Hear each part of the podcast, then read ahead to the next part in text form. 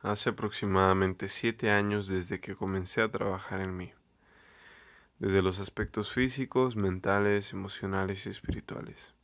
Durante todo este proceso he ido creciendo día a día. Hay días que parece que en vez de avanzar retrocedes. La realidad es que este camino no es una línea recta.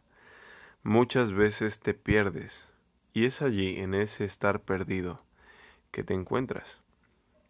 Cada vez que encuentro un límite que impide que siga progresando, busco la forma de poder avanzar a través de ese obstáculo. Comprendo que cada limitación puede ser superada. Este camino que elegí es el camino de la maestría en uno mismo. Para poder obtenerla es preciso el autoconocimiento, la autoaceptación, el amor propio y muchas cosas más. De lo que te quiero hablar aquí es del momento en el que decidí comenzar a crecer y superarme. Desde entonces hay un cambio radical en mi vida, compuesto de muchos pequeños cambios en los pensamientos, decisiones y acciones del día a día. Aún no logro todo lo que deseo, pero sin duda estoy hoy mucho más listo para afrontar los, retos que presenta conseguir la vida que deseo. Y para lo que he experimentado en mi tiempo de vida es que los límites no existen, solo si tú los aceptas de forma consciente o inconsciente.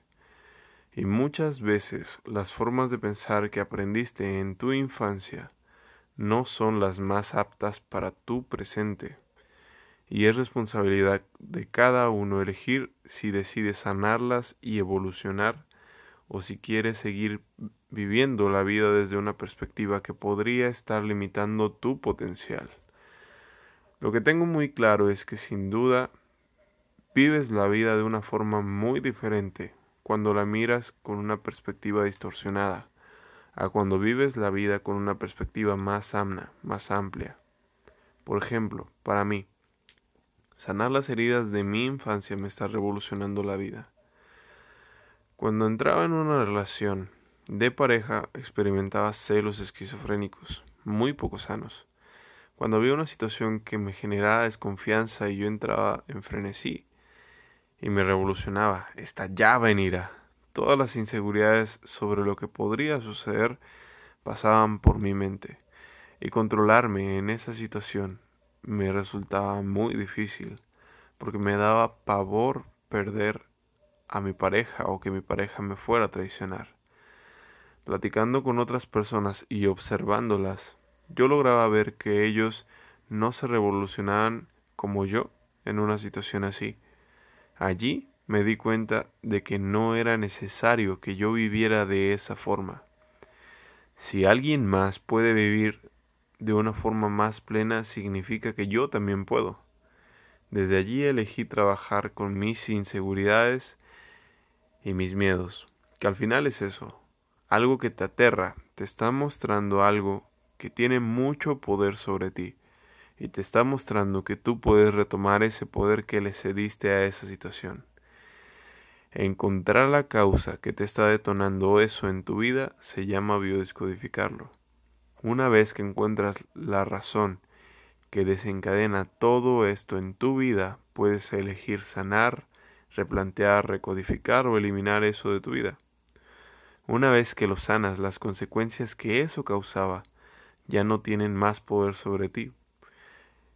Cuando tienes una herida abierta del pasado y sucede algo en el exterior que involucra a esa herida, el dolor y el sufrimiento serán muy fuertes y agudos. En cambio, si sanaste esa herida, el dolor que sentirás por la herida que estás sufriendo en el presente será fuerte, pero no tan aguda ni grave como lo, como lo es tener una herida abierta del pasado. Con esto me propuse exponer ante ti el impacto que tiene vivir con las heridas de nuestro pasado abiertas y sin sanarlas, y cómo tu vida puede ser más plena si eliges sanar, crecer y evolucionar. Una vez le preguntaron a Buda, ¿qué has ganado con la meditación? Buda respondió, nada. Sin embargo, déjame decirte que he perdido miedo, ira, ansiedad, depresión inseguridad, miedo a la vejez y a la muerte. Cuando vives sanamente logras ver la vida de una forma muy diferente, más amplia, más plena, más libre, más feliz. Imagina si esto sucede con solo sanar una cuestión en tu vida. ¿Qué impacto puede tener si eliges sanar todas y cada una de tus heridas?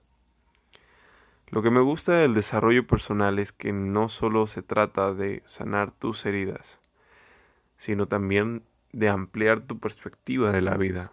Muchas veces las limitaciones no vienen de las heridas, sino de la forma en que pensamos.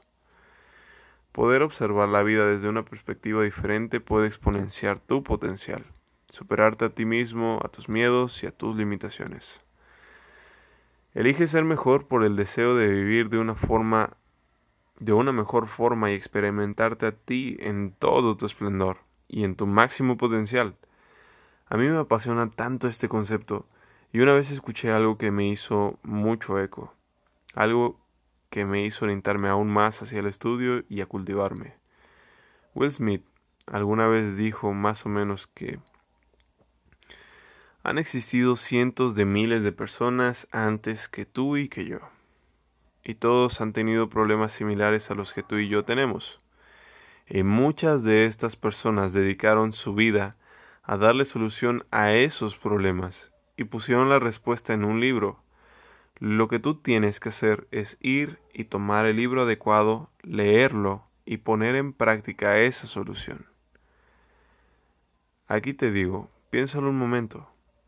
Al tomar el libro y leerlo, no solo estás consiguiendo la respuesta a tu problema, también estás ganando el tiempo que las personas dedicaron a encontrar esa respuesta. Posiblemente a ti te tomaría llegar a esa respuesta por ti mismo un día, tal vez cinco años, o tal vez tres vidas completas, o tal vez más. Si lo miras desde esta perspectiva, estás adquiriendo algo mucho más valioso que solo conocimiento.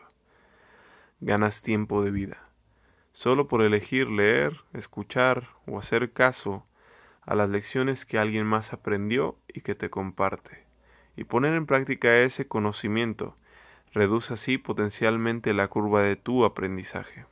Por eso amo el concepto del desarrollo personal. ¿Y sabes qué es lo mejor de todo? Que todos podemos vivir mejor si elegimos hacerlo.